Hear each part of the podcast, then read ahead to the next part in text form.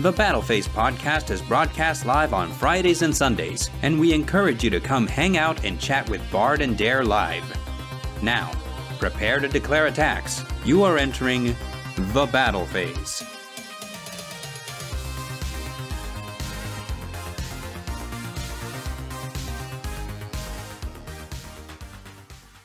Hello everyone, you have entered the Battle Phase. It is I, Sulbek Kamelek, and joining me as always is everybody's favorite co-host, Hamufanan Borganon. What are you gonna say for our guest today? Our guest today, you mean Mumutambo Albertano? I have nothing to say to that. Yeah, welcome, Mumu. I'm not saying that. Welcome, Mumutambo Albertano, to the stream. I have nothing to say to that. Is this like someone you knew in previously? How? In my head, I come up with a stream of syllables that mean nothing, and I just string them together, and that's what I call you guys. I hate it. That makes so much sense, though. Hey, you remember at Locals whenever I was playing, you know, like Labyrinth, and I used Dogmatica Punishment to say Tri Brigade Arms Bucephalus 2 to the graveyard, and immediately afterwards I sang Gawoowa, Wings of Wesonant Wife. Yeah, I do, and I really wish I didn't. Yeah, that was fun. Almost as bad as a woo-woo-woo. Yeah, almost as bad as a woo-woo. Before we begin, please remember to like, sub, and share. It is the easiest way to help the podcast grow. And if you're on our podcasting platform, Spotify, Google Podcasts, Samsung Podcasts, etc., welcome. And if you'd like to join us for our live recordings of this show, they happen every Friday. Drop in, chat with us in our live chat. We might shout you out. We might not. I don't know. It depends on how I feel that day. Today, I'm feeling pretty well. So you might get shout-outs then. Yeah, I might do some shout-outs. So what are you guys up to this week? Tell me something interesting about what happened this week for you guys. I had to play One Piece for the first time. Yeah, Helix played One Piece for the first time. How was that for you? It wasn't bad. Yeah. Kind of liked it. Yeah. I'm still debating if I want to build a deck or not, but I'll probably end up will. Yeah. Dreamin'. Don't give it up, Mumutambo. I hate it. I hate it so much. You successfully made it. Me hate like everything within the first 5 minutes of us streaming. Well, that's fantastic. I'm confused as to how you accomplished it. I have a talent. What can I say? What are you up to this week, Dare? I don't even remember now. It's like I hate life. That's what I'm up to now. Yeah, pretty much. You confused him so much that he forgot what he did this week. Yeah. I can tell you what I've been doing this week, man. I've been catching up on my sleep. It feels nice to have like a couple of days off, I gotta tell you. But I do get bored a lot. So I've kind of just been like, you know, doing every little thing that I can get my hands on just to stay busy. I've learned to cook. I'm learning Japanese. I've resumed going to the gym. And oh, really? Yeah, and I what's it called? Watched Kaguya-sama the movie, you know, which is now the dub is now on Crunchyroll, and it wasn't before, and I was like, hey, man, I watched this during, with the dub, and the dub was like A+, just like excellent. Like, I've never seen a dub of this quality in my life. So whenever they were like, oh, the movie's there, but it's only on sub, I'm like, well, I'll wait then. I'm not going to watch it. The dub version of the movie is out now. It's called Kaguya-sama Love is War, The First Kiss That Never Ends. And it picks up right after the third season concludes. So it's the next story arc in the manga, covering roughly 10 chapters. Chapters about like 140 through 151 of the manga. True. Those are my favorite chapters of the manga. They're actually a lot of people's favorites, yes, because it's the first time that the show drops like the comedy, and well, I mean, like, it just drops the comedy 100%, and it focuses on like some serious stuff. And it turns out that author Aka Akasaka is actually really good at writing drama. So, you know, like a lot of people, this show would feel like, I should say the manga, because like the serious part of the show hasn't been adapted yet, but like this manga will give you whiplash if you're not ready for it. Because if you go into it like from the anime, you're like, so it's comedy, and then you'll be like, oh my god, like there's like themes of self-loathing and like, oh, rich people owning the poor, you know, and things like that. It's like, wow.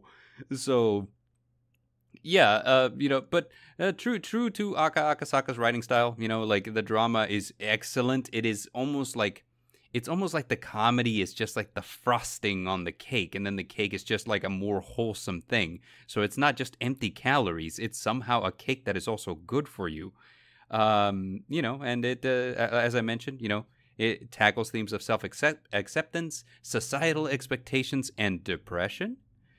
Grade A comedy with A+ character writing. I love this a lot. Not sponsored. Not sponsored. Not sponsored. Oh, although if they wanted to sponsor me, I can go on kissing this manga's ass forever. This is a good manga, dude.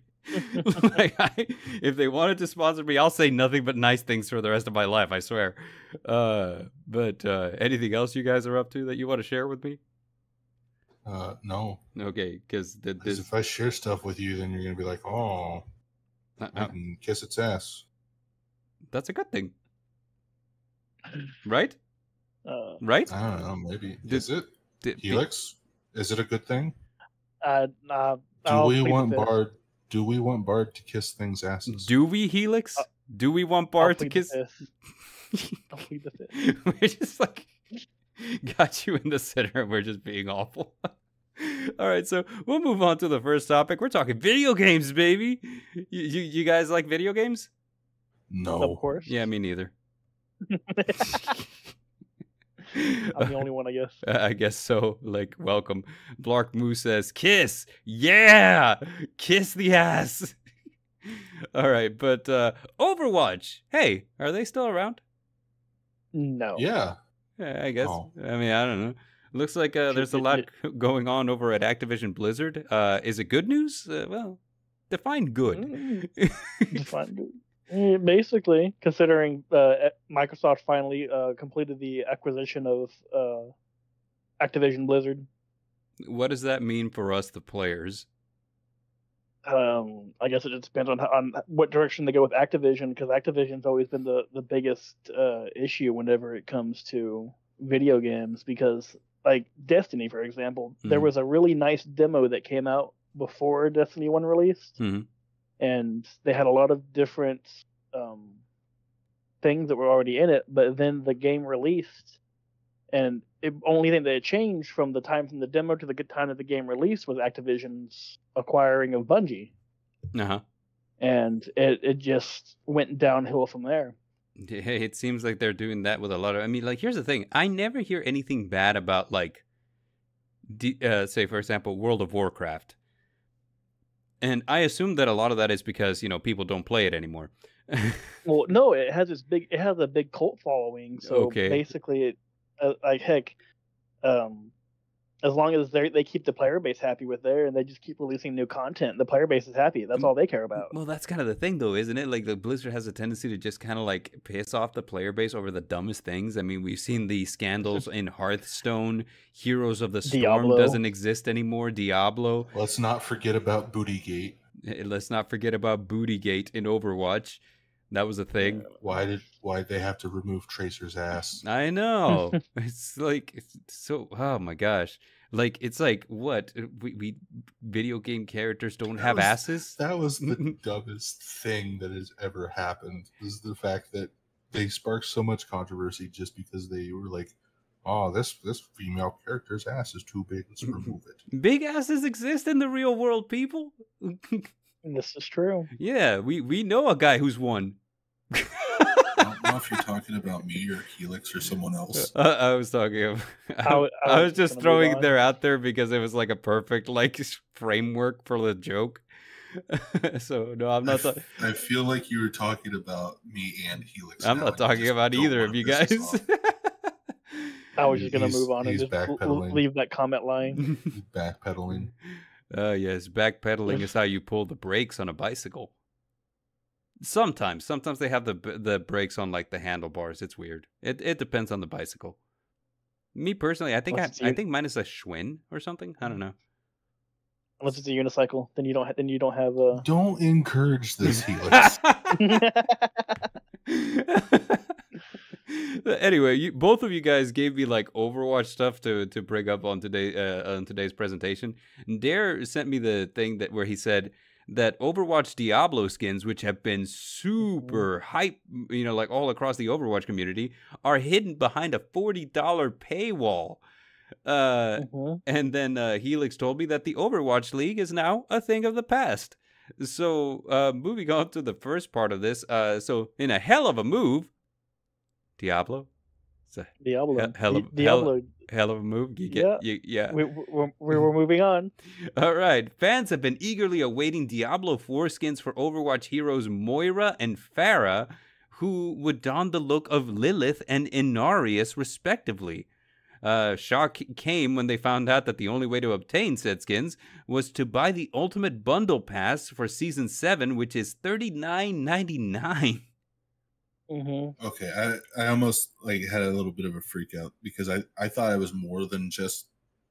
I thought it was like multiple skins for that.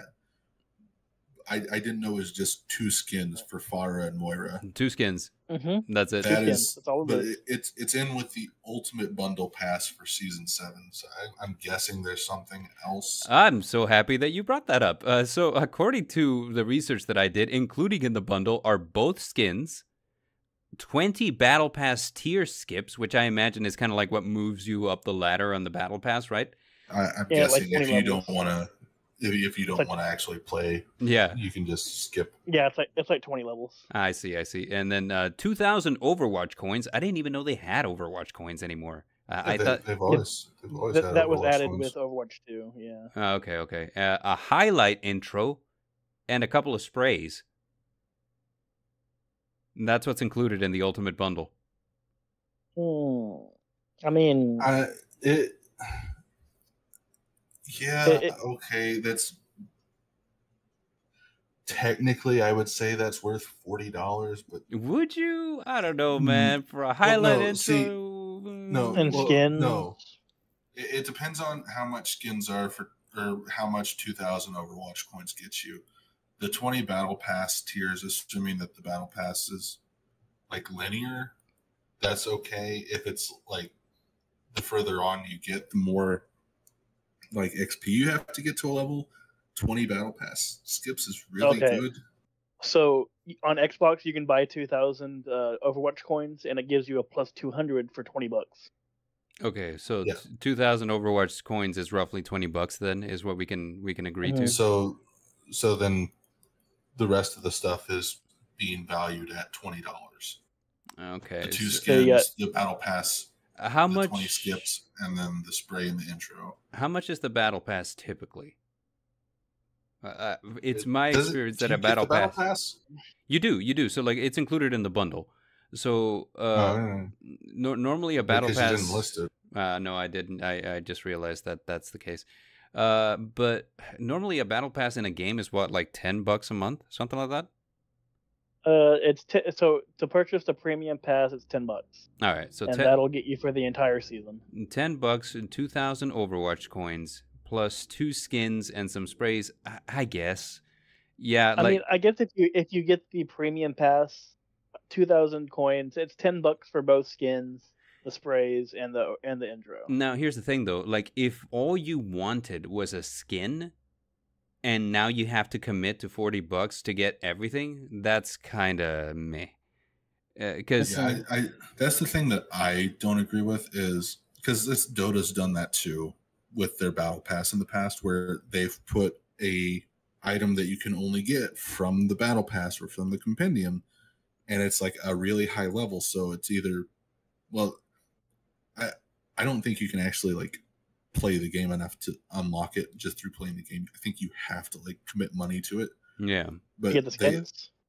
They have skins that are like basically $200 skins because you have to pay money into them to get them. Those are so hard to get. Yeah, and that's the only way to get them. Well, I mean, like, you can look at other games too, and like there are people that'll spend a lot of money on just on skins as well, especially when it comes to rare skins. I'm like that. I'm like that. We know Mordor, who's like who owns every skin in League of Legends because he's been playing the game for so long. The problem I have with it is the fact that it is $40 that you're locking these skins around when you're only valuing them at like 10, $5. Yeah, 10 to 20. Yeah, well, 10 to 20 for both.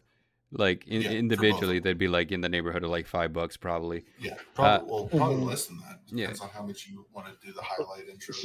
So it's forcing people to spend $40 if they want to get just two skins. Well, technically, even if they only want ones, because imagine, like for example, I don't play Moira, or I never did, right? But I liked Pharah, so if I wanted the Inaria skin for Pharah, I would have to get it and the Moira skin. You know, like I couldn't just get one or the other. So like I'd get value out of one of them and not the other. It'd be kind of meh.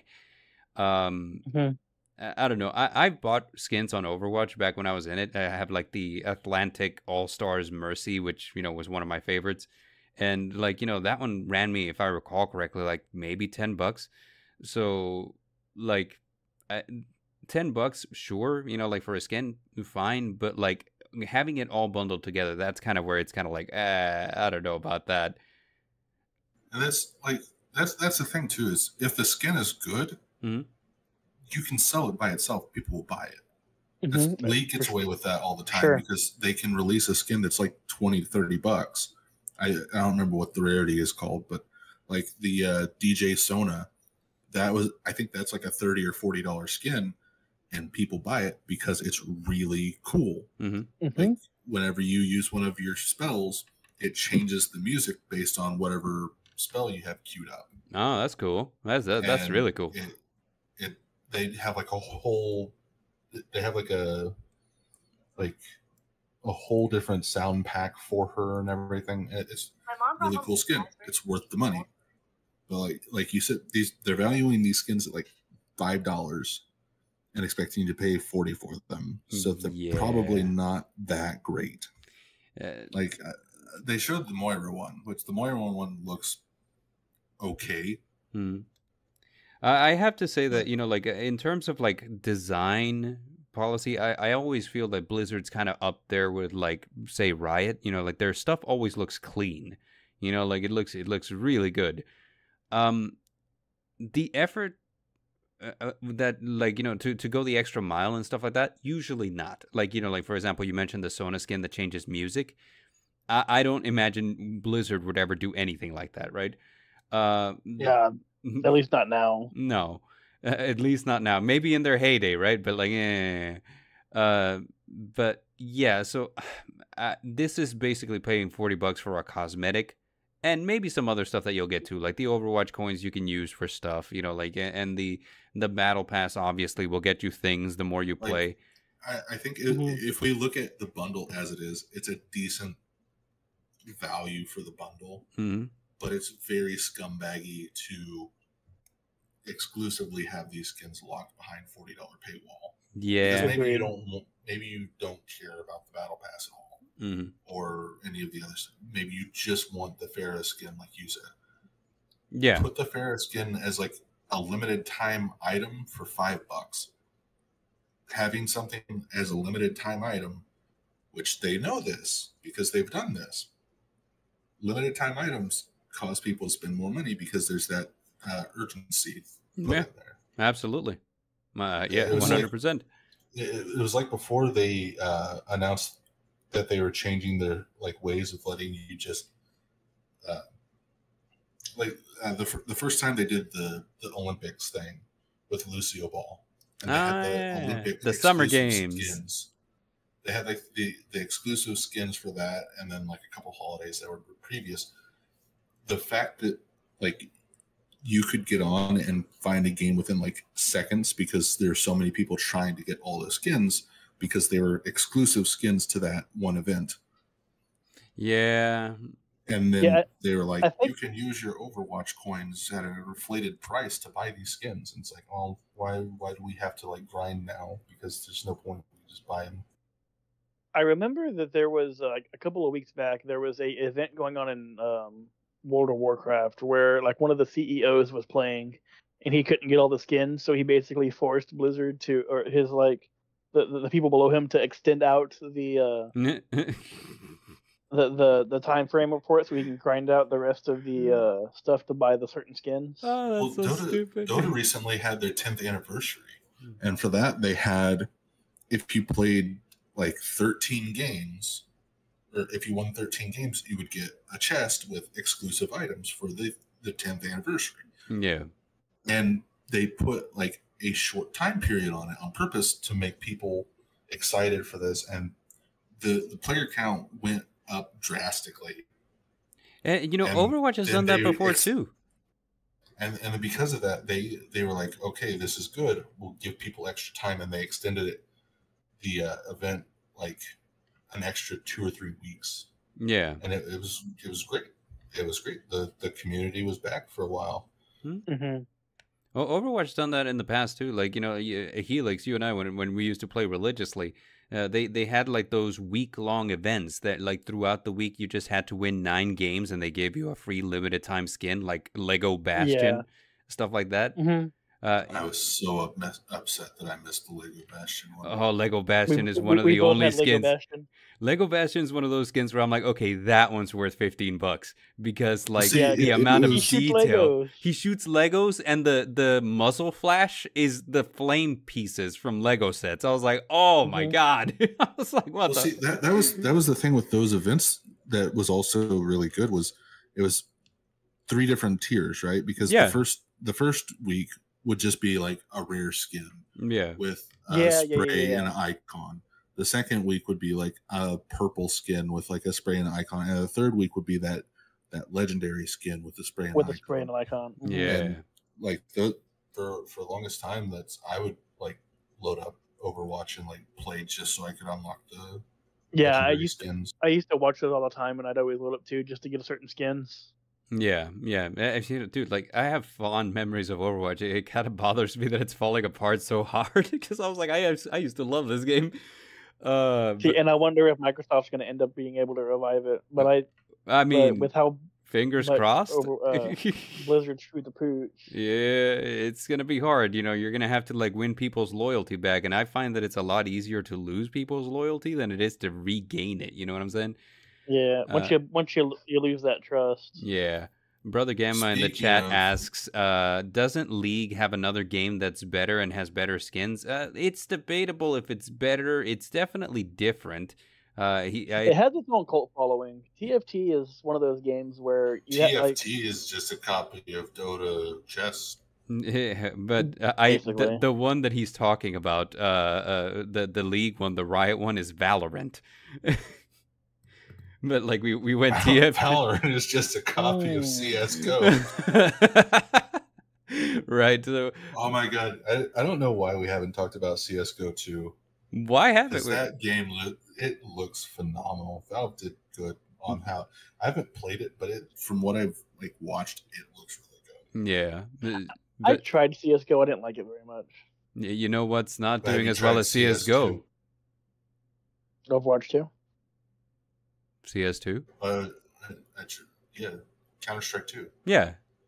Did you not see, like, the smoke physics that they got? The smoke fills the room now, like, actual smoke would. Yeah, I thought you meant, like, just because it's so highly detailed, like, your GPU is struggling to keep up, so it fills the actual room with smoke because it's running so hot. The smoke physics. My computer... like fucking turn into a jet engine when I try to CSGO. It's like, maybe I'll just not. Yeah, I've had that happen too. Whenever a game is like way like, yeah, this is too much. Like I'm like, oh, that's, you know, because my computer's over here by my feet and I can feel the heat from it. I was like, oh no, that's too hot. Let's not do that. But speaking of things falling apart, the Overwatch League is a thing of the past now? ? The Florida Mayhem, the Florida Mayhem won the title of the 2023 Overwatch League champions. Then shortly after, Overwatch League tweeted regarding their focus on building a revitalized esports program. So here's the post. It's actually on the slide what they sent out, which is basically like, with the completion of the 2023 Overwatch League season, we will be focusing on building our vision of a revitalized esports program. We're eager to share more with you as details are finalized. Which this doesn't say the Overwatch League is over, right? But no, this there says was a... that they realize there's a problem and they're trying to like change it. Yeah, there agreed. Was a lot though that they were also saying towards the end of like after the finals. Like one of the announcers had basically like had a huge speech basically prepared where she was like thanking everybody for what they were doing. Like we had fun, like all past tense. Yeah, so like everyone's kind of like talking about it like it's dead, right? And like, you know, meanwhile like their PR department, I guess, is being like, no, we're not gone. We're just like rebuilding, right?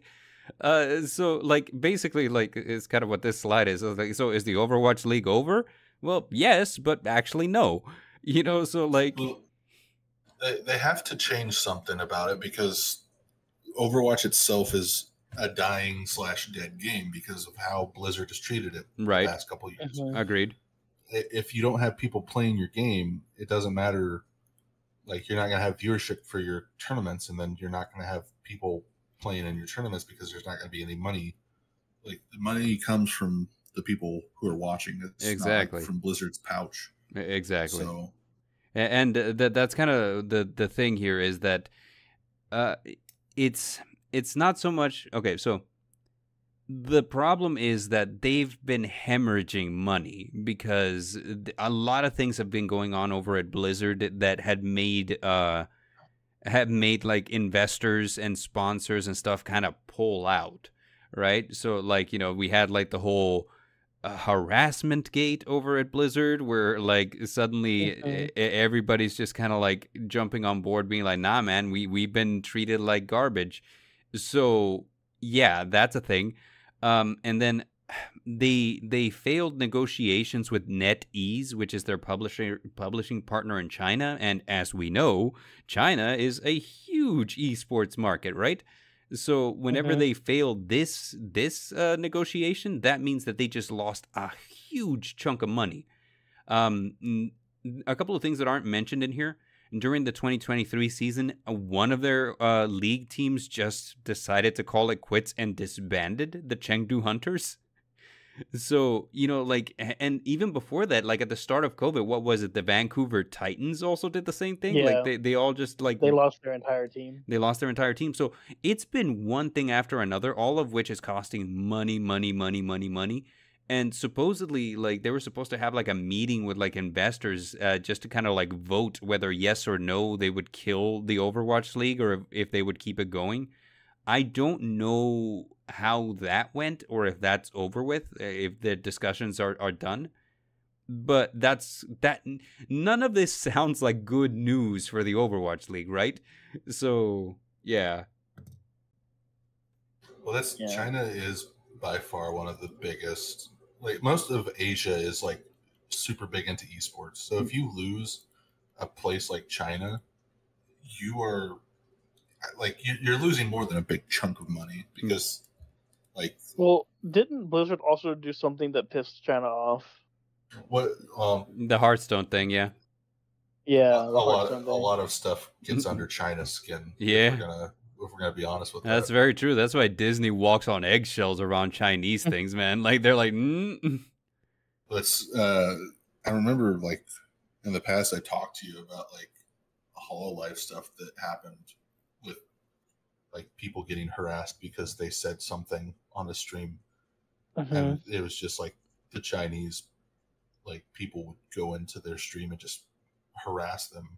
Yeah, because they said something, and it's like that's pretty awful. China, gotta walk on eggshells around them. You kind of do, because if you lose China, you're losing a huge market. That's viewership. That's money. That's sponsorships. That's a lot, dude. Like, so you don't want to make them mad if you're in these kind of. Personally, I love China. it's one of my favorites. Absolutely. Like, I just all of the good things that come from China, I would never dare say a bad thing about them. I'll just stay over Helix, my corner. Helix, say something nice about China. Say something nice about China, Helix. I mean, I'm learning Chinese currently, so. Yeah, okay. to better serve our Chinese overlords, right? I don't know if we have viewership in China. Maybe we do. I don't know. As far as our analytics go, we have viewership in Asia, but I've never seen us in China. Usually the Philippines is where we're at. So I don't know. Yeah. Indonesia. By the way, if you're in Indonesia or in the Philippines, hello. If you're in China, ni hao. I'm done with that, but to conclude with Overwatch, Florida Man does it again. Florida Man does it again. Congratulations to the Florida Mayhem. You might just well be the last Overwatch League champion. And considering where they were at a couple years ago in the Overwatch League, oh yeah, you remember when they were trash? And then they went pink and started winning. I know, like they changed their team colors and then suddenly they started winning. I was like, what happened? That was funny, man. They flipped the script. They flipped the script. Yeah, I remember when they started winning. I remember texting you being like, have you seen that the Florida Mayhem is suddenly just kicking ass? Yeah, we were both confused there for a while because literally it went from, like I think they were bottom two. Yeah. And like, with Outlaws being not far from them, yeah, them being like one of the top contenders, like knocking out the Fusion, knocking out the Dragons, knocking out just about everybody. Yeah, it was wild, and here they are winning an Overwatch League championship. Way to go! Congratulations, guys. What's up, Chooms? We're headed to Night City to get chromed out. Cyberpunk. I've not played Cyberpunk, but that sounds. I feel like I should call the police for you. Right. Anyway, CD Projekt Red, famous for their wildly popular The Witcher series, has announced their collaboration with Anonymous Content on a live-action project revolving around Cyberpunk 2077. Like an anime? No, live action. Live action. They already did the anime thing with Studio Trigger.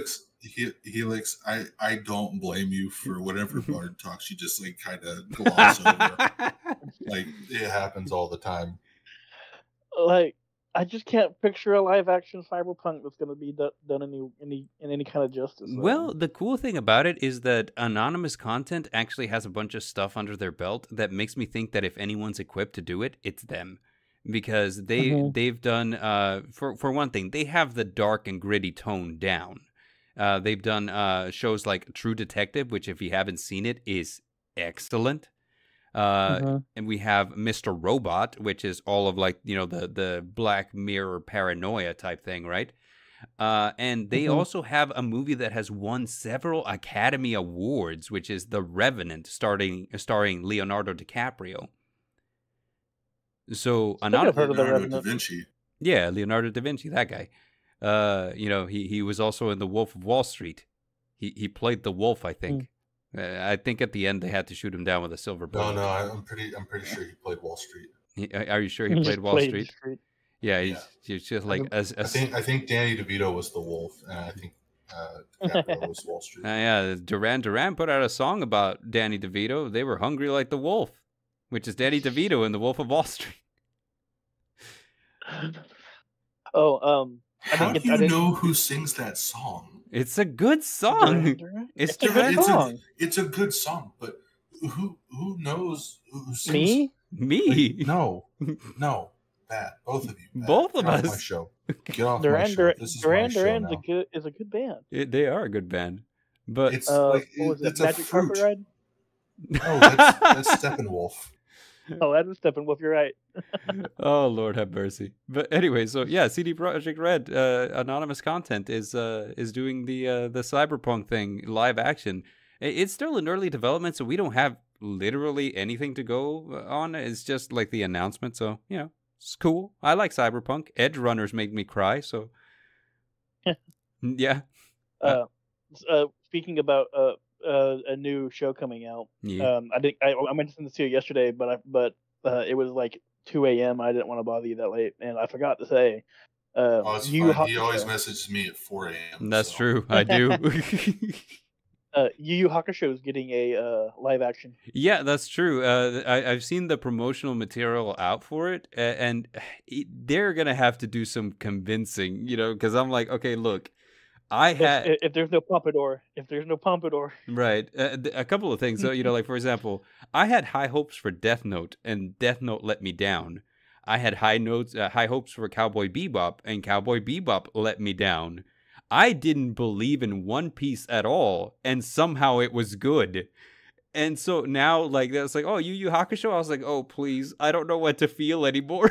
Just we're 1 out of 3 right now. Yeah, we're 1 for 3. Let's see if this like evens the odds. I'm excited. You know, Yu Yu Hakusho is my favorite work by Yoshihiro Togashi, whom we'll talk about later on in this show. He's actually got some stuff coming up.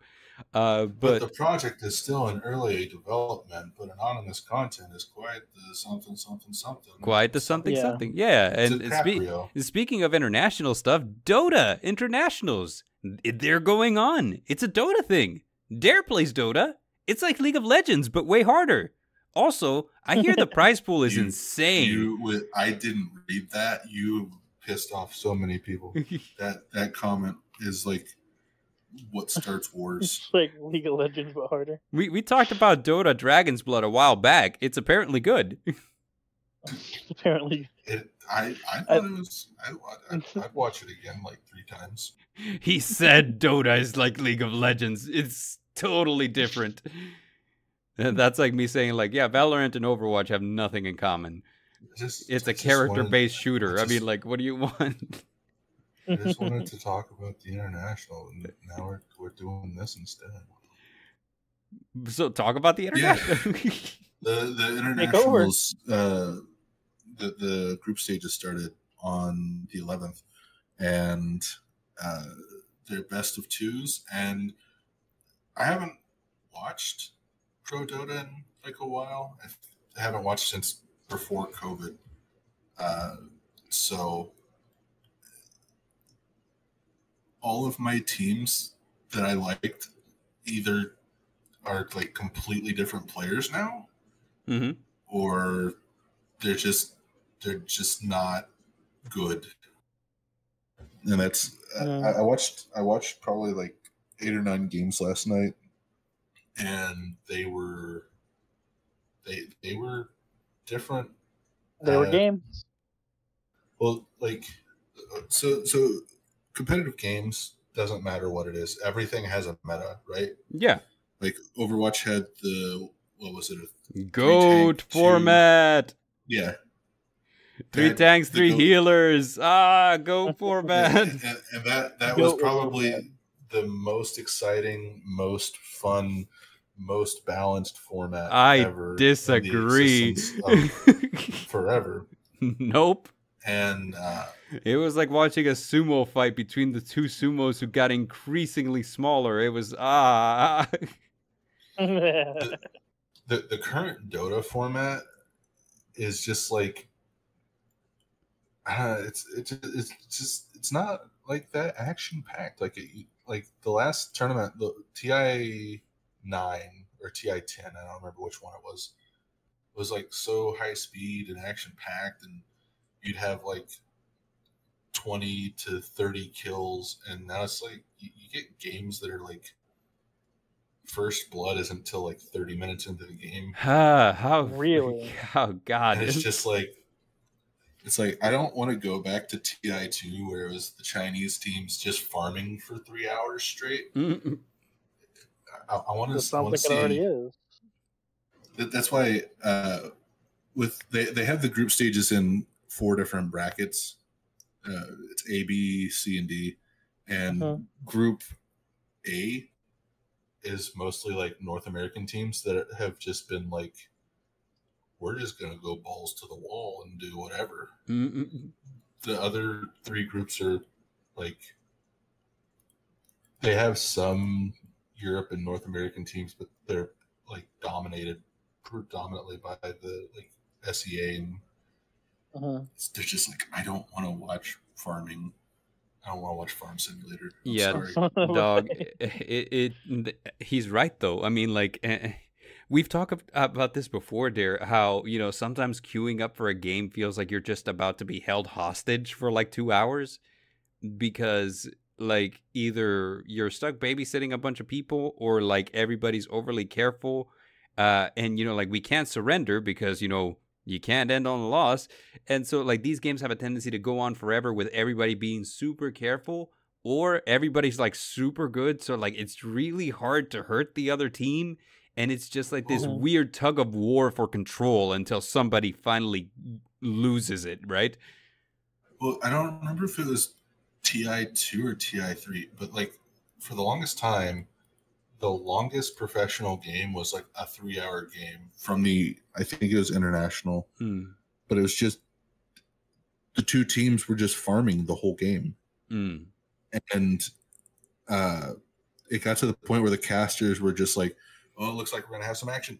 Nope, he's just farming another camp. And the crowd got to the point where they were cheering for the people just farming a camp. And it was just miserable. We want action. We came here for the action. But it's at that point of the game where it's like, it's understandable to a point. Because at that point of the game, if you make like one small mistake, the game's over. Right.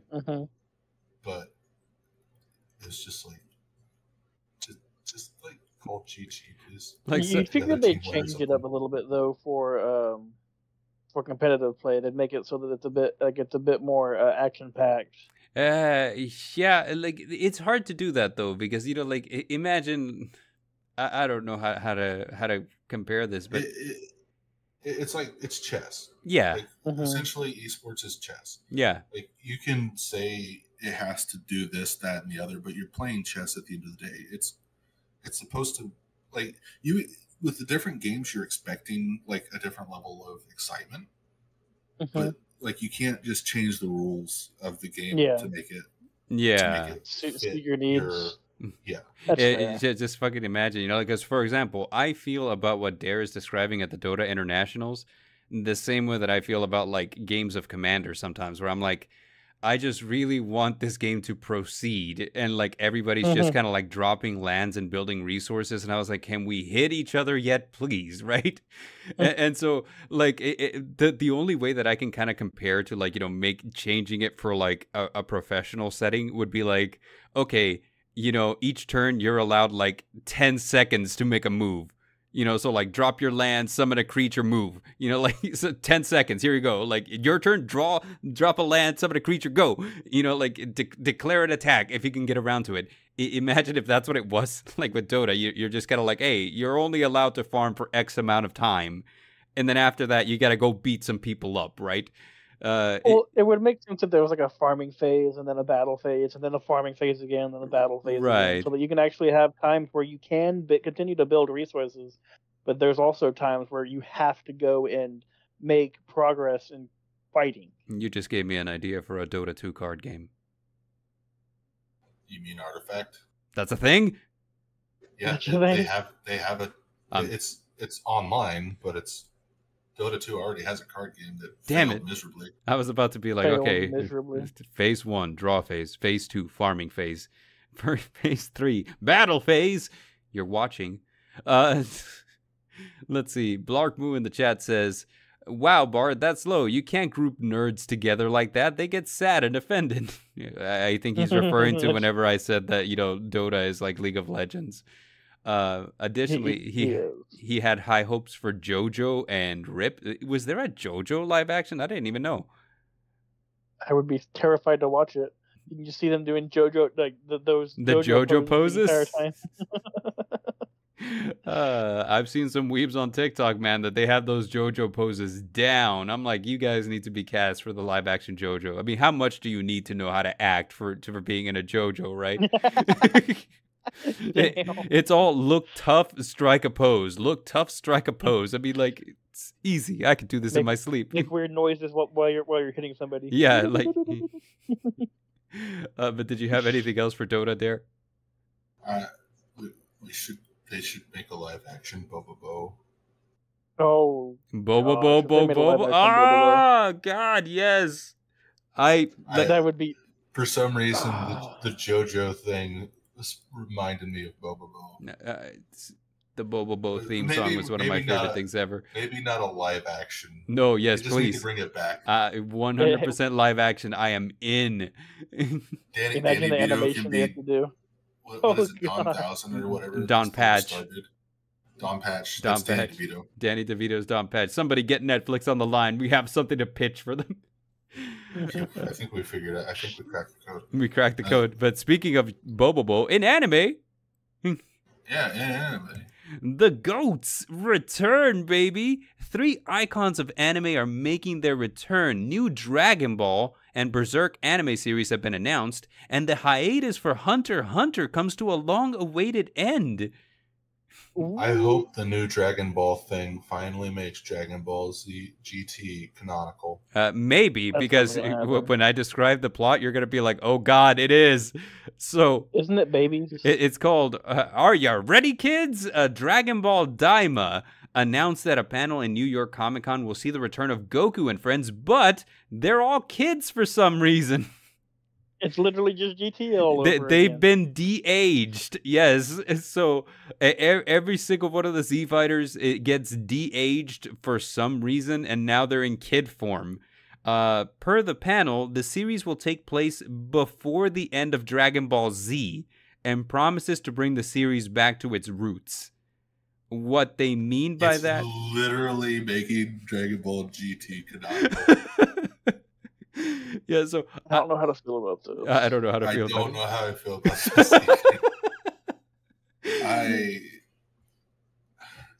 this. I could have went my whole life without knowing this is a thing. Agreed. Well, now you know. Literally, that GT picks up after the Boo saga, right? Right. That's where Super picks up. So they're saying that this. They're gonna have like an alternate timeline. Yeah. Well, where all this happens, unless they're gonna be like, oh, and then they're turned back into regular people before. So, does that mean Super is over now? Yeah, I think so. I think Super has concluded. Yes.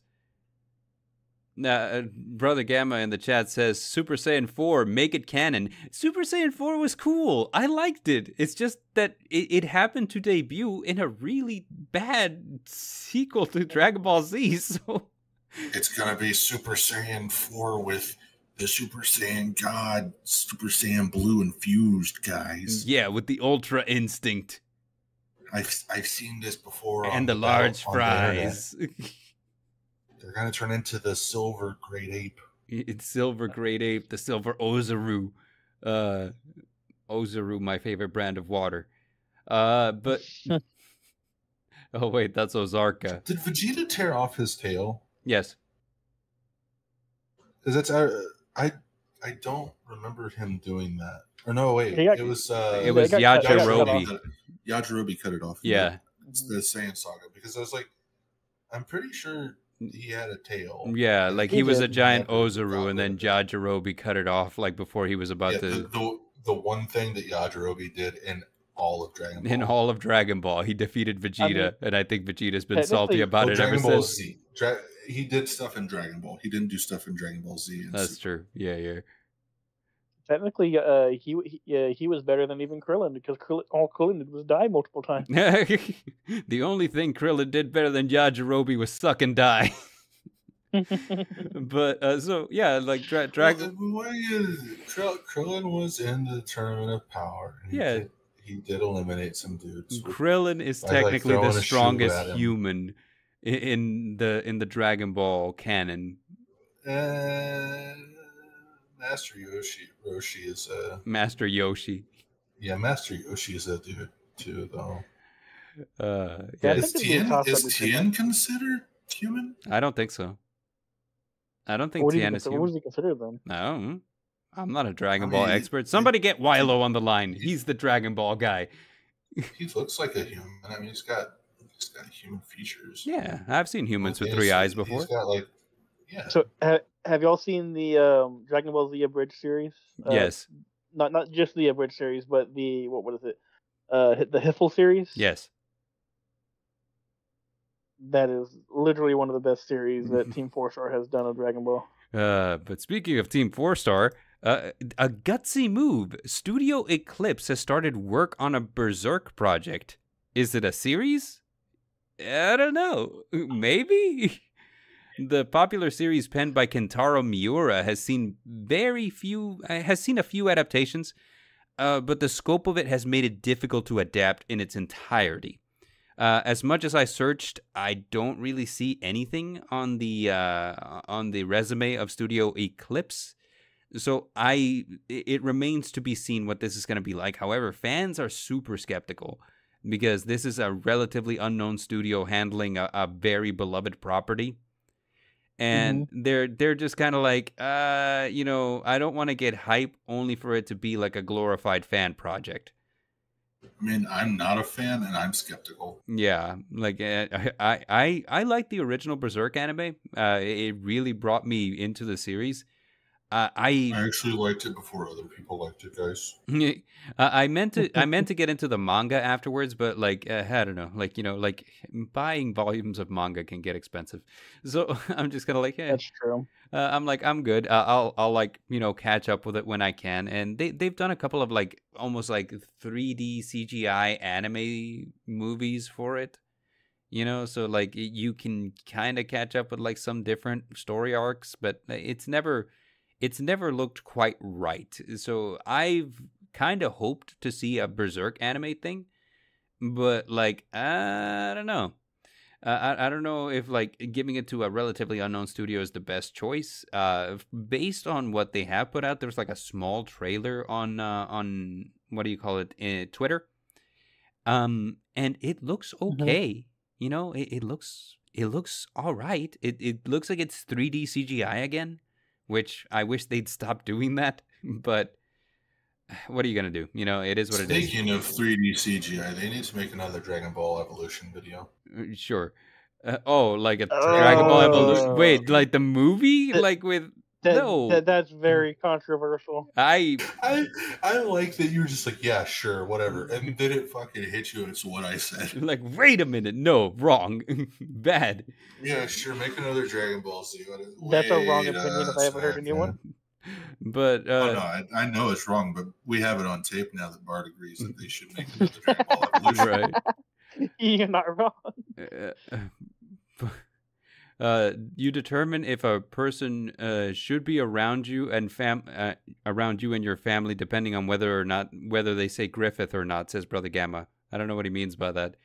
You determine how close someone should be in proximity of you, based on if they've seen Dragon Ball Evolution. That I can get behind. But yeah, the sad thing about Berserk is that it was a super long running series. I think it started running back in 1986 in publication, right? Like the manga. So 1986, and it went on forever. Like it never stopped running, right? And ultimately, Kentaro Miura died before he could complete it. So. I don't know. He says if Griffith is right or not. For people who've seen Berserk, yeah, like depending on your position on whether Griffith is a good or a bad guy, you can kind of tell a lot about people. But yeah. But moving on for you know, like shows that that potentially will never see an end. Togashi is back. Yoshihiro Togashi, the author of Yu Yu Hakusho and Hunter x Hunter. He took to Twitter to announce that the series will be coming back after an extended hiatus. If you guys don't know anything about this, Yoshihiro Togashi is routinely ill and has been for a long time. So Hunter x Hunter goes on hiatus almost like religiously. You know what I'm saying? Like every year, like they will go on a hiatus, and the length of the hiatus like really depends. You know, because sometimes it's a short one. Other times they go on hiatus for a long, long time. So yeah, like basically because he suffered from like his health and all that stuff, it is what it is. But he says that chapter 401 of the manga is finished and that it will be sent to publication soon. So yeah, it's good. It's good to see him back, which is nice. I mean, I was always a big Hunter x Hunter fan, and I really didn't like that it was always on hiatus. Of course, he has to care for his health, and I completely understand that. But I am very much glad that it's back. This is a common thing about manga artists, is that they're worked to death. You know, so like Yoshihiro Togashi isn't the only one. It's just like a common thing about like most Japanese people, and also true. They just work themselves to death. Also true. Good old death marches. But these are like the industries that like routinely are just like people will fucking die. You know, like. So Yoshihiro Togashi like developed health issues from trying to keep a weekly publication schedule, right? And what's it called? Not just him, but Kazuki Takahashi, whenever he was reaching the end of like the Millennium World arc in Yu-Gi-Oh, he felt ill. It's the reason why Sork Necrophades has a dragon dong. I hope he gets better. He's dead. Oh yeah, that's right. Oh Lord. My bad. But if he gets better, yikes! I can still wish for him to come back. Necromancy, all you need. I do wish for him to come back. Speaking of necromancy, they added a new skill in RuneScape. That was a while ago, like a month and a half ago, or something. Right? So he's just really excited about it. In like August. So what was I going to say is, Kazuki Takahashi, Yoshihiro Togashi, and like Tite Kubo, who does Bleach, have all been like in the public eye for like, you know, wow, these deadlines suck. We're working ourselves to death. We're working like 14, 16-hour days. We never see our families. We don't go on vacation. We're dying here, right?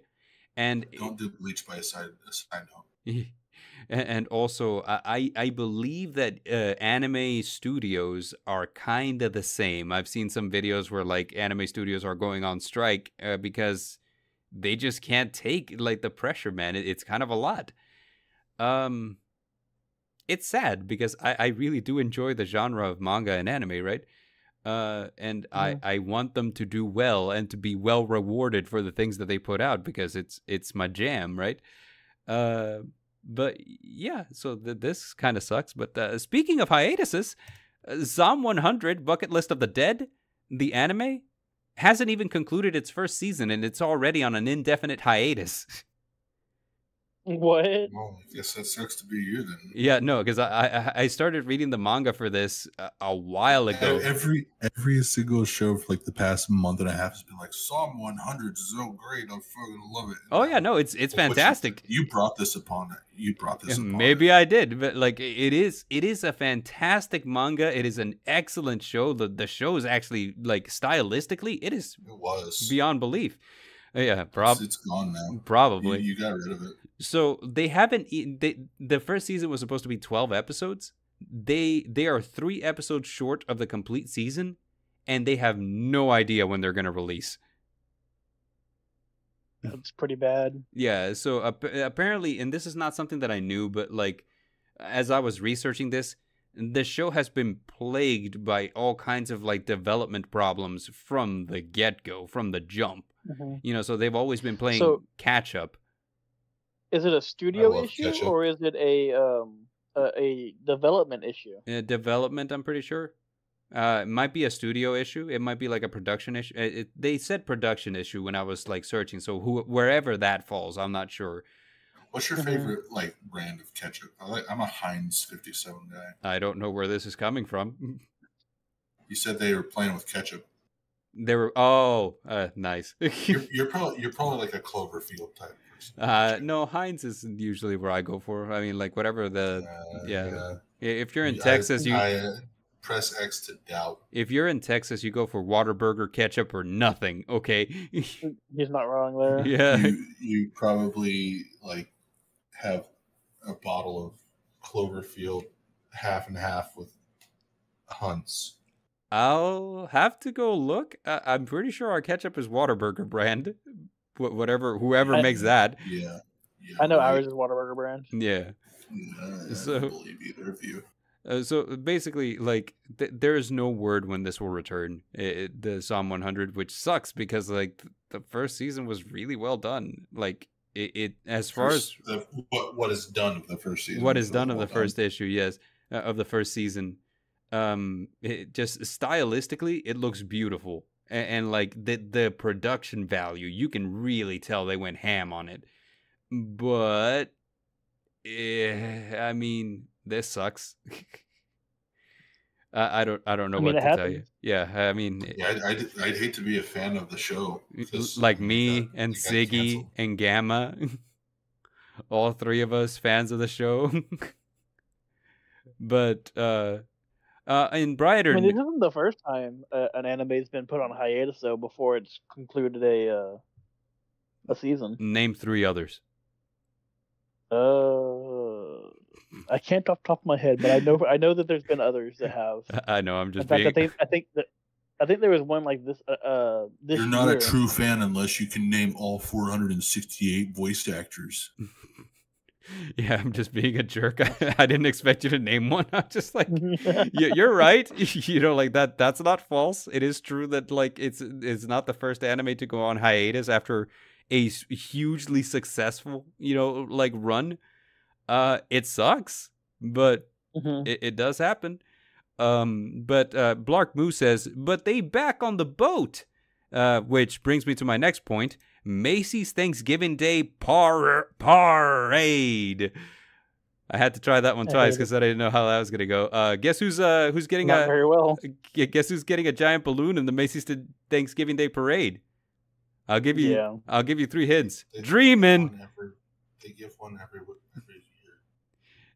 Dreamin'. Do you not watch the Macy's Day Parade? Dreamin'. Do you not watch the Macy's Thanksgiving Day Parade? They literally have a One Piece float every year. Nah, I don't know that I've seen it before, but this was one that like they announced that it says all new. Monkey D. Luffy joins the 2023 Macy's Thanksgiving Day Parade. I'm guessing that they're banking on the success of the the live action. Oh, most definitely. Yeah, but which is weird because this is Luffy's design post time skip, with the yellow sash around his waist. Does he have the X on his chest as well? Maybe, I don't know. His hand is kind of covering it, so I couldn't tell you. I couldn't tell you even if I wanted to. Most people know him from his current getup, though. Anyways, that's true. Because of all of the current videos about him, are always with his new getup. There has been anime characters in the Macy's Thanksgiving Day Parade before. If I'm not mistaken, Goku had one, and also Pikachu. Mm-hmm. They always have anime characters in it. Garfield. They have, like, a ton of, like, balloon characters. I think there was a Naruto one year as well. I think you're right. I think Naruto is also another one, yeah. And like I mentioned, Garfield. Garfield is an anime character. An American anime character. I don't believe you. In card games. Oh no, card games. This is actually like we didn't have a lot of news this week, so there's really only one slide for card games, which says, "Hey, very very simple. Age of Overlord comes out next week, on the 18th to be exact. We can expect additional cards for existing archetypes such as Vanquished Soul, Labyrinth, and Ogdoatic." And it will also see... only one of those is relevant. Even Ogdoatic is getting one? Yeah. So Mordor's probably happy about that. Yeah, Mordor's probably happy. Vanquish Soul has been doing okay. The problem is that they're kind of like super generic. It's like, hey, Vanquish Soul combo and Onopalooza. Oh, wow. Vanquish Soul combo is not like better than Unchained, unfortunately. Yeah, no, it isn't. So let's see. The other thing is we will see the premiere of the new lore archetype, which centers around Dia Bellstar, the Dark Witch. Are you ready to drop like $120 for your three? Oh hell nah, dog! Oh, are they gonna be $100? No way. Are they secret rares? 120. Yeah, they're definitely gonna be a secret rare. Oh god, I hope not. 90%. I hope that they're like common. I really do. Like 99% sure they're not gonna be common. Why not? Like the rest of the engine is. They released the rarities online before they released the set. Okay. And the butler had rarity that is either the 25th century or 25th anniversary. Oh, I already hate rarity it. As well as secret rare. Oh. There's a chance that it will be ultra. I hope so. But it is a higher rarity card. And I can almost guarantee you it's going to be like Silver Lady, where it's a secret.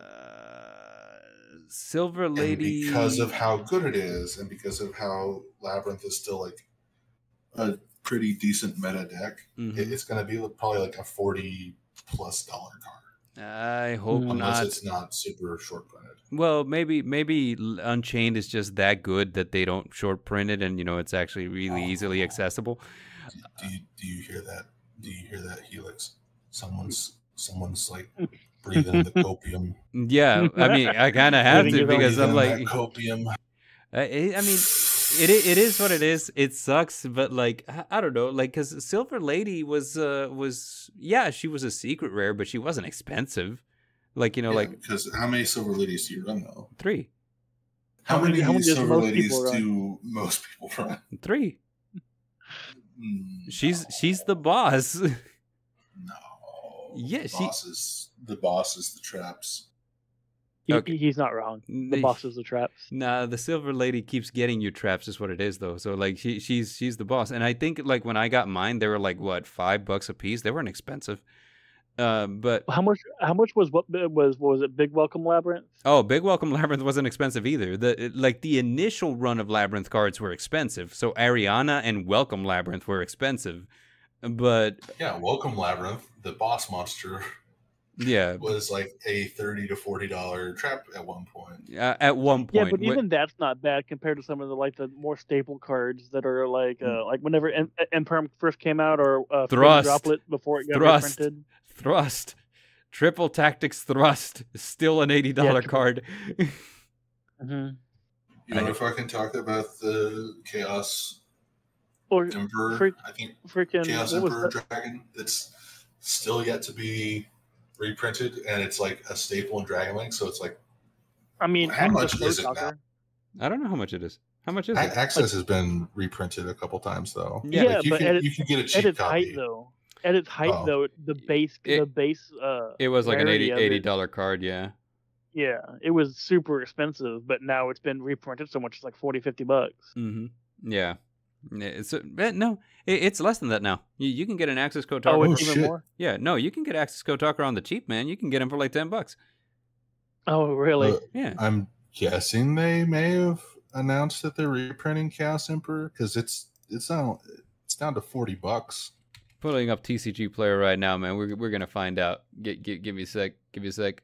Chaos Emperor, the Dragon of Armageddon, $40. Access code only had the one printing. Okay, so not $10, but you can get access code talker like on the cheap for like $27, which isn't bad. Yeah, that's not terrible compared to what he was at his height. Yeah, like he's still an expensive card, but he's not that bad. It's not like Pot of Prosperity. I bet you Pot of Prosperity is still like what, $100? No, Prosperity's cheap. Prosperity's been reprinted. It looks was that one out of what was the dragon? Because I had pulled one from that one box that we bought. Yeah, Product Prosperity. It's $30. Oh, really? That came down quite a bit. $35. I'm sorry. I was gonna say it's like $35 to $40. Yeah, it's not cheap, but like yeah, whoa, holy cow! Like the one from the Tin of the Pharaoh's Gods is still $37. That's something. And I pulled so many out of that. Pulled 2. Yeah, but it looks like I was so mad that I bought 2 cases of that and didn't get a playset of any of the cards that I wanted. It looks like Arias the Labyrinth Butler is pre-selling for about $30, $24.99. That's not bad because it normally stabilizes. Just a bit above or just a bit below. No, you can't go off of pre-sale. You're right. So like that price might actually go down, and it'll really depend on how it hits the meta. Like if it hits the meta and it's good, then it's gonna go up. If it hits the meta and it doesn't perform exceedingly well, it's gonna go down. So yeah, like at the very least, probably like an $18 card total. At the very most, this could be like in the neighborhood of $40. You can buy the Crimson King structure deck, and you could play the synchrons. Yeah, you could play resonators and just play like King Calamity Turbo. Why not? They can't labyrinth you. Yeah. What's the big boss monster in this? I would imagine it's King Calamity. If it's not, that'd be dumb. Red Dragon Archfiend. Mm-hmm. No, it's a reprint of Scarlet Red Dragon. Oh, they do have King Calamity in here. Yeah. For all, are there like any new cards in this? Like all the synchros are just reprints. I think it's reprints of like some staples and like some main deck monsters. If I'm not mistaken, it comes with Ash Blossom and like it comes with other stuff. It's either Ash Blossom or Droll and Lockbird. It has extra. Oh, okay. Pot of Extravagance. That's not bad. Yeah. They would be reprinting Droll and Lockbird again too. Yeah, probably. Yeah, Droll's good. If I'm not mistaken, like Resonator's banished, so like it probably comes with Dimension Shifter too. Like I wouldn't be surprised. Yeah. I don't think they. Dimension Shifter wouldn't be a bad reprint because I think last I checked, last I saw it was like $20 as well, 20, $30. Nah, it's been reprinted several times since then. So like now it's on the cheap. Yeah. I think they put Fire Ant Askator and then the thing that gets that in the deck. Dimension Shifter. D-Shifter's not in it. Okay, so he's not in it. But yeah, you can get D-Shifter for 21 cents.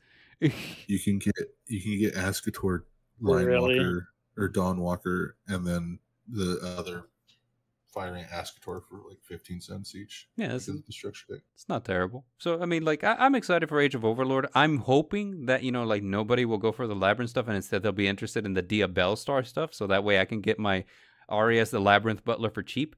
It's high hopes. Yeah. I know. Take a hit of that copium. Yeah, it's high hopes. I mean, like I'm not denying that that's like asking for a lot, but if it works out, it'll be good. But that said, I guess to close out, guys, I have a bit of a doozy of a question for you. I was about to say a woozy. I have a bit of a woo. Too much copium. But like, so the question I have for you guys today is, and chat, please feel free to chime in. Question of the week: sci-fi or fantasy? One can stay, the other must go forever. Which one are you picking? I would keep fantasy. It's a really tough choice, but I think I like fantasy more than I like sci-fi. I would agree with you, but the only reason that you know what? Yeah, I can totally see why you would choose fantasy, because you're a fan of BDSM. Battles, dragons, swords, and magic. Continue, come on. Continue, thank you. Battles, dragons, swords, and magic. Thank you for finishing your setup. Dare's just like, I'm up. I knew that was coming. I just didn't know how you were going to somehow work that in. So, Dare, are you also a fan of BDSM, or would you like to keep sci-fi?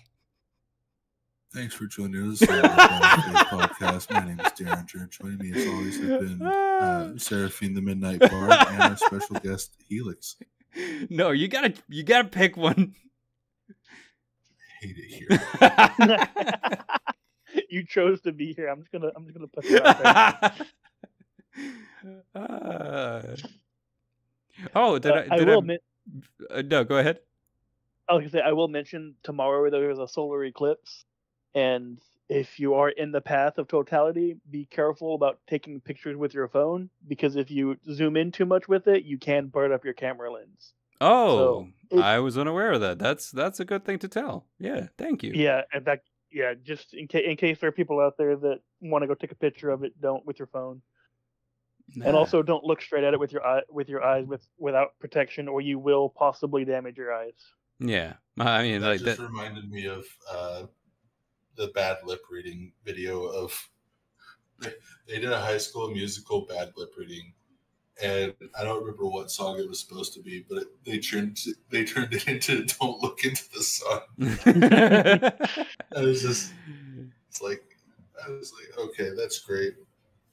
Helix is just saying, "Don't look into the sun." It's great. Yes. Don't look at the sun. Don't look into the sun.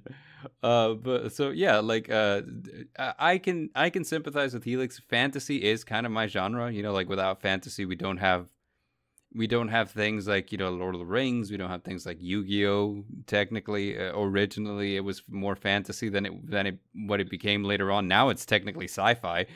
Well, sci-fi nowadays is honestly more like because we're like so I'm gonna say so advanced.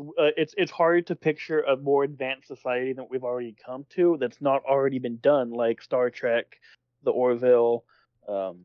I don't know, dude. Like I like how you mentioned Star Trek and the Orville, which are basically the same thing. The two that came to mind. At Gundam. Whenever it comes to sci-fi. You know, like a lot of anime that I like is sci-fi. Like my favorite one is Outlaw Star. Is sci-fi, you know, but it has fantasy elements in it, you know. So yeah, I just feel like fantasy has a more broad spectrum than just straight sci-fi. I mean, it depends, because I mean, like honestly, like. It's really hard to justify either, because they have a tendency to kind of like go towards the same places inevitably. Like, you know, fantasy has a tendency to deal with like racism a lot, I've noticed. You know, like that's true. Yeah, so like that is definitely true. That kind of goes there. And then the question of like, oh, you know, like magic, you know, like what makes person a monster, et cetera, et cetera. All of those things are like themes in fantasy. And it almost feels like sci-fi is more political, like a lot of the time, you know, like, and it's kind of like it's weird for it to kind of veer off of that without incorporating some fantasy. Like, for example, Star Wars, the Jedi, that's the fantasy part of that sci-fi, you know, like and additional other stuff like the Force, right? When you have things that are straight up, like, you know, sci-fi, you get things like Star Trek, where the fantasy elements are very mild, like, you know, the Vulcan nerve pinch and, you know, like some psychic phenomenon, et cetera, et cetera. But like a majority of the time, it's just like, hey, you know, we follow protocol, we have a prime directive, you know, we do things by the book, et cetera.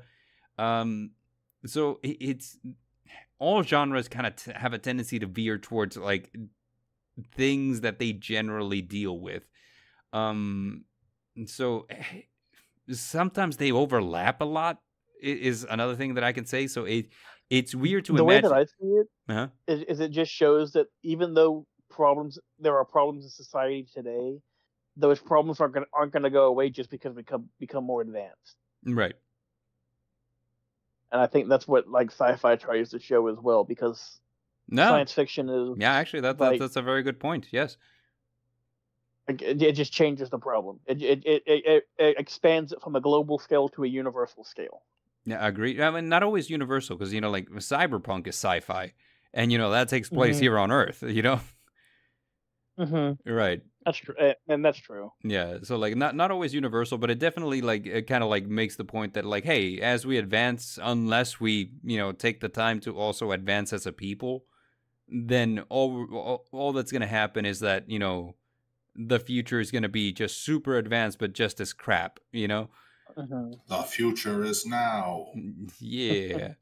Well, sorry, I zoned out and I felt like I needed to say something. So. And then, but like you can get to the fantasy aspect of it too. And I mean, you have the same issues, because fantasy, like you'll have race or racial wars between elves, orcs, humans, or whatever other races are in the same world. Yeah. So like they both, like all stories have their parallels. It's just on what kind of setting do you have in the story. Right. What happens to Warhammer? Warhammer's weird, because I feel like that one would disappear regardless of which one you chose, you know? Like... Yeah. Warhammer is one of those universes that like Murphy's Law is ingrained in that. Whatever both. It's got both. Yeah, I agree. And it's kind of what like demons and magic and the warp, and then you have like you have orcs that are literally fungus that they're magic. Yeah, orcs are magic, and they are psychic. That is kind of the thing that I was mentioning is that, you know, a lot of the times they overlap. If you can think of something and will that something into existence, you are a beholder from D&D. These things, orcs can literally, the whole concept of the orcs and Warhammer is whatever they imagine happens. I know. Orcs are the dumbest things in the 40K universe. They're the greatest things. No, I'm not lying. I'm not arguing that. They're parasites that are just. They're fungus. Best. They're fungus. They're parasites that destroy everything. And this kind of reminds me of something from Marvel Comics, where Reed Richards, Mr. Fantastic, pointed out that the difference between sci-fi and fantasy is very minuscule, because any science that's advanced enough looks like magic. It's indistinguishable from magic. So I kind of feel like this is where a lot of the parallels come from. Like, for example, when watching Doctor Who, Doctor Who's supposed to be a sci-fi, but there's a lot of stuff that happens in Doctor Who where I'm like, this, you could say this is magic and it would change nothing for me, so I think there was one episode where I think I want to say it was the 11th or 12th Doctor, where like the library, I think. Ah, yes, that was the 10th Doctor, David Tennant. Well, no, because there was one where no, it wasn't that way. It wasn't that one. It was when he went to Mars and he ended up saving them. Spoilers if you haven't watched Doctor Who. Also 10th Doctor, yes. Yeah, and he ended up saving them from the nuclear blast, and he literally if I want to save people, I'll save people. Yeah. And he ended up causing irreparable damage to the time space to the time stream. Yeah. That is, the 10th Doctor does that a lot. It's I don't know, sci-fi, yikes. So Helix, you're sticking with fantasy in that case? I would keep fantasy. I just like fantasy more than I like sci-fi. Sci-fi has always been one of those genres that I can take it or leave it, but fantasy, I can read fantasy all day, every day. Fuck.